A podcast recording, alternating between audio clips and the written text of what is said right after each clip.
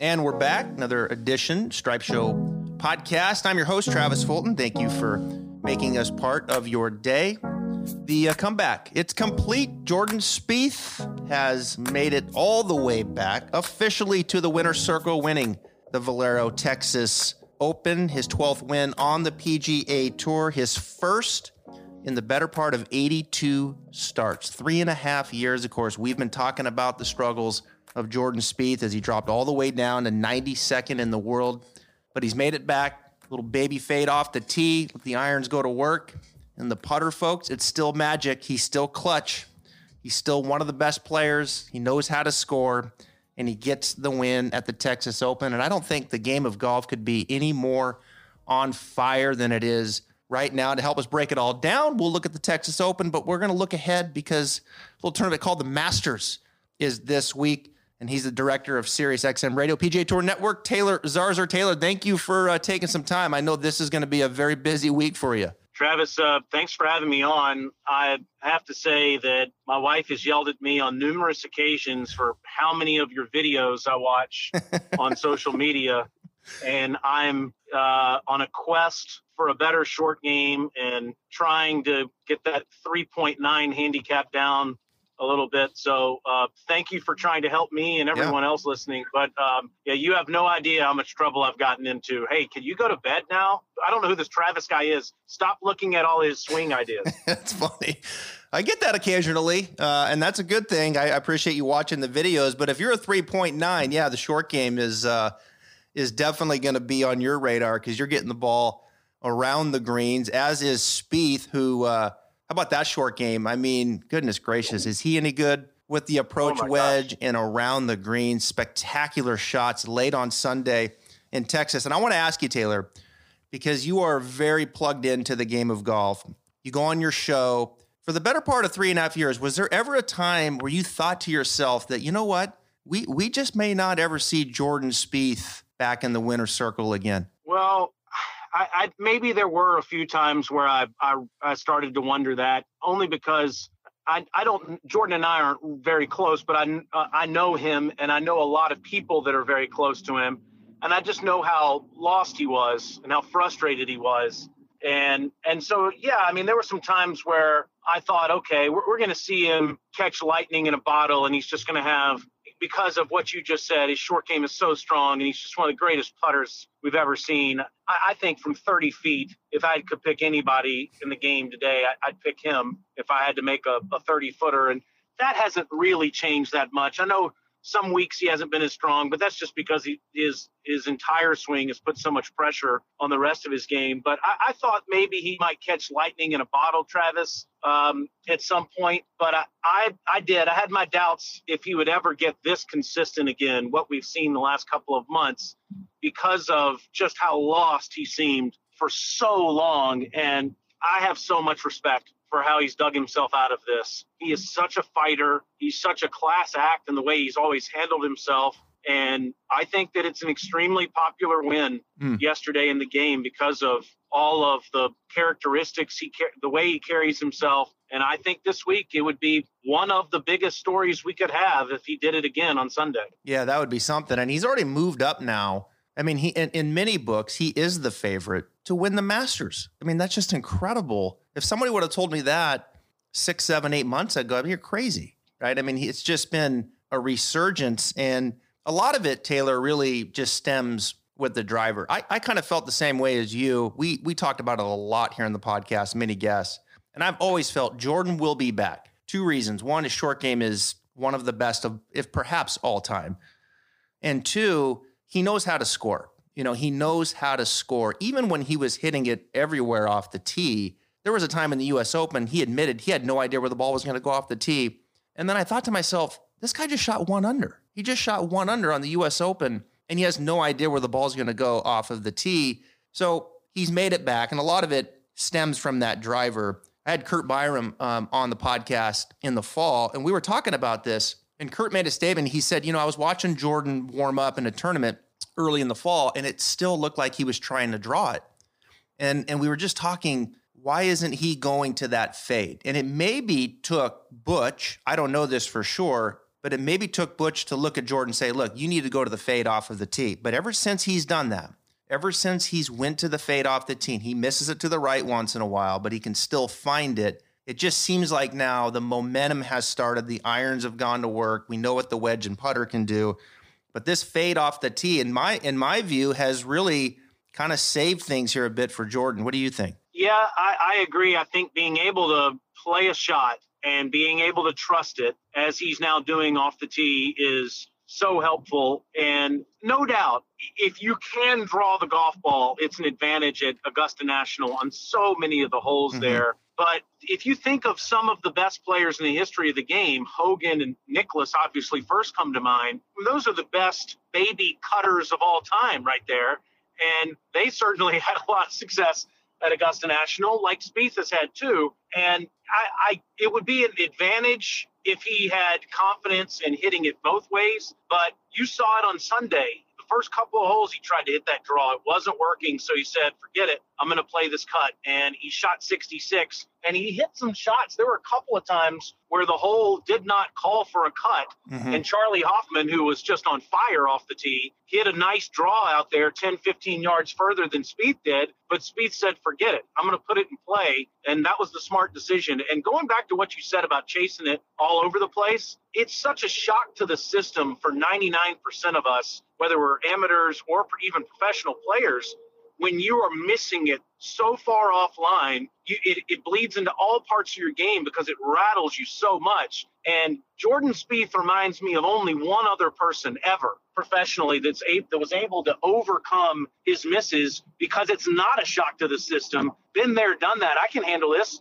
I've I've been in I've put myself in this position so many times I'm almost comfortable with it. And of course, the other person would be Seve Ballesteros. Mm-hmm. Uh, those two those two guys never have seemed to be rattled by wherever the ball is going because they knew their short game was superior to everyone else's. And I just think that's such a massive advantage. I, I think it's especially an advantage this week for a guy in Spieth that is so comfortable putting on maybe the most complex greens in the world. Yeah.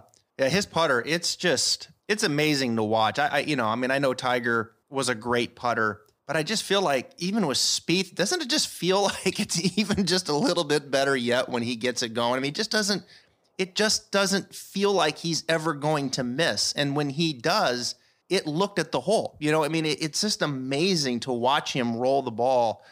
And um, yeah, this this fade has has changed the game uh, for Jordan Spieth. And I think in many ways it'll be like Tiger now. You know, Tiger went to the fade, and when he was really feeling good with the swing, then you would see him turn his driver right to left. And you knew when Tiger did that, you were in for it because he was feeling really good about his swing. And I think with Jordan, that's probably what we're going to see now off the tee. Let's let's transition to Augusta because uh, I know there's a there's a there's a big thing happening this week um, with the PGA Tour Network there on Sirius XM Radio. This is this is the first year that you guys will be doing the play by play of the Masters. Is that right?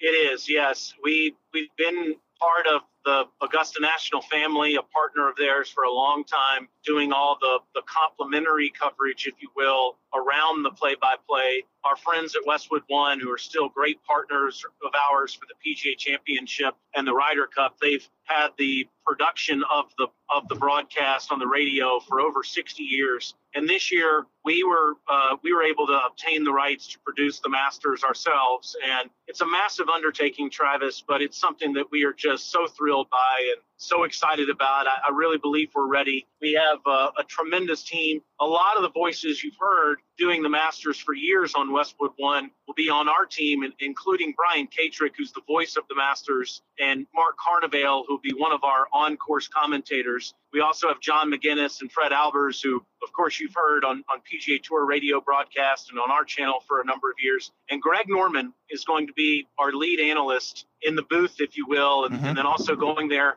on the 18th hole. And you know, I, that that might be a bit surprising, maybe to to some of the people that are listening to us right now. Uh, at first, I can say that I was a bit surprised that he was interested. He's been on our team as a as a host of of radio shows, Travis, for years. But we were talking about some things to do in 2021, and he said, you know, I, I'd really like to come to Augusta and be part of your team. And I thought, wow, really? And he said, man, I just love that place so much. I know. I, you know, I had some heartbreak there, and that's well documented. And the way he handled that heartbreak, I think, is yeah. what everybody appreciated most about uh, about the Shark. But I mean, we're talking about one of the greatest players in Masters history, really. Mm-hmm. I mean, if you think, I mean, if we were to name the 20 best players ever to tee it up at the Masters, Norman would have to be on that list, and he would have to be number one of Masters performers that didn't win the tournament. So he really wanted to come back. He knows everything about the place, and to be able to pick his brain as we're watching and calling the Masters on the radio, how fun will that be? So yep. we're really excited about that, and we've got some great coverage around the play-by-play with with Gary Williams and, and Dennis Paul, Carl Paulson and Jason Sobel that will be gearing us up until two o'clock Eastern time, Thursday through Sunday. Uh, I'm just I'm just over the moon, Travis. I think you can tell that by by what we're going to be able to do this week. Yeah, it's going to be great, and and you guys do a great job there. And, and seriously, the the play by play is is fantastic on the radio. I really enjoy listening uh, to the guys there, and it's not easy because you're, you're all trying to paint a picture, you know, because no one can see what's happening. So the energy has to be up. You have to articulate so well. And I just think the whole crew does a good job. So a great job. And we'll certainly be listening. And I want to ask you about one of the guys that's playing in the event, the defending champion, uh, Dustin Johnson. A little different story coming into this Masters versus six months ago. DJ was certainly the hottest player in the world when he came to the Masters in November. Of course, he wins Travelers, he wins Northern Trust, he wins the Tour Champ. He blitzes the weekend at the Houston Open the week before Saturday, Sunday, and he comes in and just crushes Augusta National, but not the same form this year. Um, you know, kind of in my eyes, perhaps struggling a little. 48th of the players, 54th at WGC. I see. I think he's fighting the driver a little bit. And rumor has it there's another putter that's perhaps looking to be in the bag. And every time I hear that with DJ, I get a little bit scared. What are your thoughts? What do we expect to see from DJ, who withdrew last week late at Valero? Yeah, it's always fun when when people that are doing a, a program like this disagree, but I agree completely with what you just said. uh, be, being there in November, I, have never seen Augusta National that soft, and and candidly, I've never been there in November. I've been fortunate enough to play the golf course, but I played it around um, the Masters, so I played it in, in very similar conditions to all the other times that I've been there, um, which has been very firm and fast and greens that require all of your attention that are so incredibly quick. And in November, we were in different conditions for that event, and he was the best player in soft conditions. You put him on a firm, fast golf course, he's not incapable of winning. I, I don't think anybody would would say that's the case, but I think you just hit on two really important things. I think he can overcome fighting his driver because he's so long, and if he decides to hit less than driver on almost every hole, he'd still be in good shape. But inside 10 feet, if there's one critique of Dustin Johnson's career to this point, it would be very firm, fast greens and DJ inside 10 feet not having the right kind of commitment to making those putts enough in major championships. And that would be my concern coming in this week is he's as soon as he has a bad day putting, like you said, he switches instruments, and he's done that throughout his career. That would give me some pause. And I, Travis, I have never seen this place, and I know this is a kind of a, an extreme, absolute thing to say. I have never seen this place as firm and fast and as immaculate as it is this week. Wow. And that being the case, that makes me a little nervous about DJ inside 10 feet. That's great insight. You know, I, I think I think we all expect it to be a bit firmer and faster than um, November because it was soft, and that's why I, I, played as many did, but I played DJ to win. He was my pick, and that was that was great. And of course, he had the more the most the most form coming in. Uh, but yeah, that putter on quick quick greens is certainly um, is something to think about. Although he has figured out to play Augusta, as JT seems to be getting a little bit more comfortable um, around that place. But I want to ask you Spieth comes in. He's obviously won a green jacket. He knows the place very well. Rory is looking to complete the Grand Slam. What would be a bigger story in your eyes? Spieth wins or Rory? Man, that is a great question. Um, you can't pick a wrong answer there. Yeah. I think probably, I think probably Rory because it's completing the career Grand Slam and just all of the history that he has at Augusta National. You know, we just mentioned Greg Norman a little earlier, and I'd be interested to get your opinion on this. I think that McIlroy and Norman are the two most popular international golfers in American history. I don't think that there have ever been two guys not born in this country that have gained more fans in this country than those two have. Mm. Seve was public enemy number one. He was the face of the enemy, you know, back Yeah. in the day, 25, 30, 40 years ago, when, you know, and, and he, to and to his credit, he's most responsible for the growth of the Ryder Cup uh, on either side, but especially with what happened with the with the Europeans becoming so strong. But if you went through, you know, Nick Faldo or Lee Westwood or Sergio Garcia or uh, gosh, I mean, you, you, Colin Montgomerie, you name any player from another country, I don't know that they were un- they were as beloved as Rory and the Shark are. And and I think because of that, especially at Augusta National, where I have seen on several occasions all of the of the property rooting for McIlroy to win, that would be a very popular victory. I mean, that's not to say that Spieth's win wouldn't be, but I think because of what Jordan just did this past weekend, I think now there's more of an expectation that Spieth is going to be around there, and he has found himself. So um, he doesn't need the crowd, I don't think, as much maybe as McIlroy does. But I'll tell you this, Travis, Mhm. I think I think Bryson winning the golf tournament would be a bigger story than anything else because of the casual fans' interest in watching this guy and how far he's hit it and what he's done to his body. He's so unique that he's and he's so outside the box. I think he brings a lot of people that aren't like you and me that are always connected to the game every day. I think he brings so many new people into the sport, and I think that would be the biggest win of any. I'm not picking him to win because while Augusta National is a second shot golf course, if you are missing your tee shot 30 yards offline, it's one thing to chop it out a really thick rough at Bay Hill or Winged Foot. It's another thing to be behind a pine tree. And um, I, I'm worried that Bryson's going to be in the middle of those trees too often. Yeah, he was 34th in November uh, in the Masters. Didn't play good really at all. Wasn't a, factor at all. Um, you go back to let's see, 2019, he was 29th. So there's definitely a learning curve happening right now for Bryson um, when it comes to Augusta. As we've seen with many great players, we saw it with DJ. He just progressively got better. We see it with JT. He's progressively getting better. Could this be the year that he finally gets the green jacket? Rory was fifth in November and really hasn't done much since. It's it's just an interesting landscape now with the players. You know, DJ kind of not the same player. Um, you know, Bryson still you feel like kind of finding his way around that golf course and figuring out how to play it. It feels a little premature maybe for Bryson's green jacket. Maybe this is the year for JT. You know, maybe this could be the year where he puts it together and and finally conquers Augusta National. Of course, he won the players.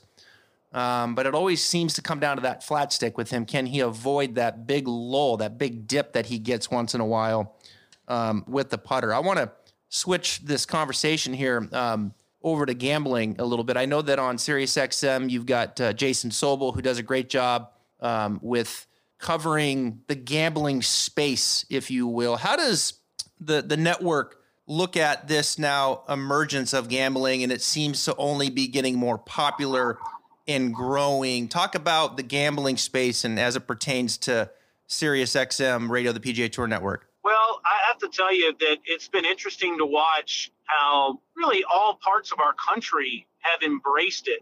Um, you know, a few years ago, it was kind of something that was seen as um, hush hush a little bit. That you know that it, we all knew it was out there. It was something all of us would talk about if we weren't on the air, uh, just in general conversation. And and we knew about the sports books. We knew about Vegas. We knew about all the offshore books that were going on. When you went over to the Open Championship, it was a massive conversation because it's been an open environment over there in terms of gambling for decades. And I think that now with so many more states legalizing it and opening it up, opening up casinos and sports books, it's all of a sudden become something that everybody is talking about in the mainstream media. And yeah, the PGA Tour has embraced it. We've embraced it. And Travis, I don't know if you've seen this yet, but if you go to masters.com, mm-hmm. on the front page of the website, they say have make your fantasy team right here on masters.com, which is really cool, by the way. Yeah. And the fact that you can start a fantasy league with your buddies and do it through the Masters. I mean, how cool is that? So, I mean, even Augusta National has said, "Great, let's let's do it." You yeah. know, I mean, I think everybody understands that that's just a big part of the way our audience connects not only to golf but to every sport. And yeah, I mean, like you said at the beginning of this conversation, one of the first things I think we were thinking on Monday morning is is Spieth the favorite now? Is he ahead of DJ in terms of the odds? And, and I saw in one book where they still had DJ at eight to one and Spieth ten to one, but like you said, a couple other places Spieth was eight to one and DJ was nine to one. And mm-hmm. I mean, that's just kind of one of the first thoughts we have now is you know who the favorite is, how much value you're going to get. A lot of people like Xander this week. He's 20 to one. Some people are saying, well, it doesn't matter how often Koepka tees it up, and he's 40 to one. You know, so yeah. uh, those are those are thoughts that have now inserted been inserted into the commentary of everyday talk shows on not only our channel but in the game of golf. Well, I've, you know, my career, it's, it's, I'm a teacher by trade and did a lot yeah. of TV years ago with Golf Channel, but it's amazing. Like just my business and where it's gone. I do two full time shows now around gambling. One of them is that I do with DraftKings. It's all around fantasy golf. And then I do another one. That, that one's called The Matchup, presented by DraftKings, which is tailored towards uh, fantasy golf. And then the other one is with um, a company called uh, Sports Pub Media, and it's called Cash Out with the Coaches. I do with Jonathan Coachman, and it is all about win tickets, head to head matchups, top 20s, you know, things like that. And it's really grown quickly, um, you know, and it's fun. It's a, it's a great way to come at the tournament a little bit differently and kind of spin it a little bit differently. I enjoy it. I've always enjoyed the fantasy golf and gambling here a little bit um, with sports. So it's a fun balance between the two. You know, what do you like to do? You like those head-to-head matchups, which I think are becoming really popular. Um, your win tickets, your top twenties, or do you want to just kind of stay in the in the fantasy space? So um, I think it's going to continue to grow. I'm looking at the odds right now. In um, let's see, we've got uh, DraftKings Sportsbook, and they've got DJ the favorite at nine and nine nine to one, and then there's DeChambeau and Spieth at eleven to one all right, let's do a head to head here. I'll give you a couple guys to pick. All right. Um, you know, Rahm had his baby, so he's going to come yeah. in just full smiles. Who would you take, Rahm over who, who who plays better this week, Jon Rahm or Justin Thomas? Well, you know, you were saying a minute ago, is it JT's week? He's my pick okay. to win the tournament. So uh, obviously, I'll take JT over Jon Rahm, and and I think you're right. I think that Justin Thomas is more of a seasoned veteran now. I think it it almost always requires you to be a seasoned veteran. Craig, Craig Stadler would be, or I'm sorry, Fuzzy Zoeller would be the biggest um, anomaly to that, winning in his first Masters appearance back in 1979. Jordan Spieth looks like he was born to play there. But most people, it takes a few treks around Augusta National before they become really comfortable. I love what I saw from JT two years ago mm-hmm. when Tiger won. JT played really well that week. Obviously, he's overcome what happened early in the year with some controversial comments that he made to himself and some uh, the, the, heartbreaking loss of his grandfather, who he was so incredibly close to.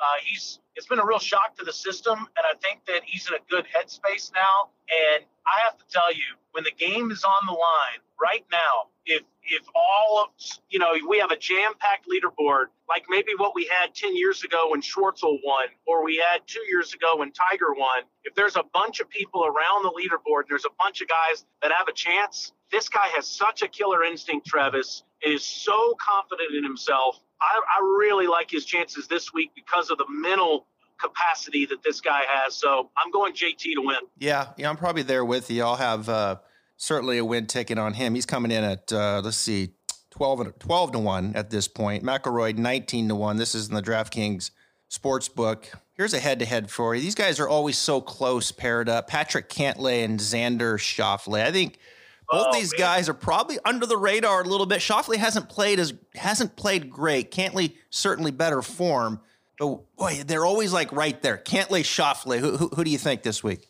Well, our uh, pregame and postgame show host Mark Lye always uh, he calls those guys ball hitting Jessies, which uh, Paul Azinger always uh, references Mark Lye's ball hitting Jesse comment. Uh, those guys are such great ball strikers. You know, I really, I, am on record saying Xander's going to win a major championship this year. I think it. I, I think if I had to pick one, it'd be Royal St. George's. I, I'm going to go Xander barely, but to me that is so tough. To me, that's that's like the toughest head-to-head matchup you could give me between those two because they're so similar.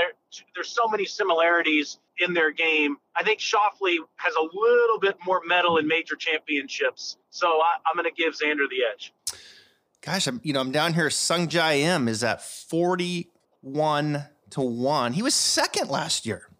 yeah, you know that. And he's playing great. I mean, he was eighth at the Honda. Signed me up on Bermuda Greens with Sungjae. I mean, geez, that's 41 to 1. Tyrrell Hatton is 50 to 1. I mean, you could certainly make a case for Tyrrell in the way that uh, I don't think he's had great form around the Masters, but he's certainly he's a top 10 player, I believe, in the world. Um, so you look at, um, gosh, you go all the way down, you go all the way down here to this, uh, all these odds, and you, you can get some really good value this week at Augusta on win tickets, tops 20s. Check them out head to head. Um, all week long. Fantasy golf space. It's fascinating. Taylor, golf is uh, golf's on fire right now. It, it's uh, it is absolutely on fire, and it's cool to see. You guys do a great job on the radio. I listen every single day, and I can't thank you enough for uh, coming on the podcast. Good luck with the play-by-play this week, and uh, just enjoy everything that is uh, the Masters week.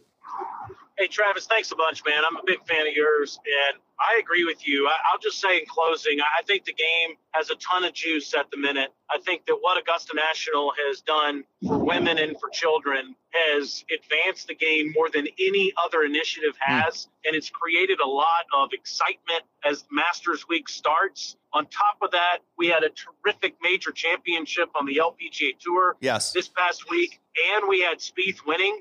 And I am I, I, think all of us are bummed that Tiger's not in Augusta this week and really wish he makes a full recovery and hope to see him play again. But the fact that we are in this position without the biggest name in the game says that golf has a lot to give us. And I would say this, you know, we've mentioned Greg Norman a couple times. With all due respect to Norman and Faldo and the greats of the game in the early 90s, pre Tiger, if you will, I think we're in much better uh, position post Tiger or without Tiger right now than we were pre Tiger in the game of golf. And I think mm. that's the best way to compare it. So you're right. The game has a ton of juice right now, and I'm pumped to be part of it. Well, it's uh, that's very well said, and um, it's it's going to be a great season. We've got four major championships ahead of us. We've got the Olympics. We've got the Ryder Cup. Golf has started. Spring is here. It's the first full week of April. Enjoy the Masters, everybody. Taylor, thank you for joining me here on the Stripe Show Pod. Let's take a second to talk about the guys and girls over at OnCore Golf. OnCore has earned a reputation of having the most cutting edge technology in their golf balls that the industry has seen in quite some time. Their team in Buffalo, New York is changing the script of golf technology through the perimeter weighted designs, use of high density particles, and even a nano transitional layer in their latest creation, which offers players enhanced accuracy and control for every shot on the course and extreme velocity off the tee. They already have their award winning Elixir and Avant 55 golf balls, but the new Vero X1 is the highest performance ball to date with their full suit of golf balls. They are transforming the game for players of all skill levels. Visit oncoregolf.com slash Travis Fulton for more details about their products that are revolutionizing the game. Now back to the Stripe Show podcast.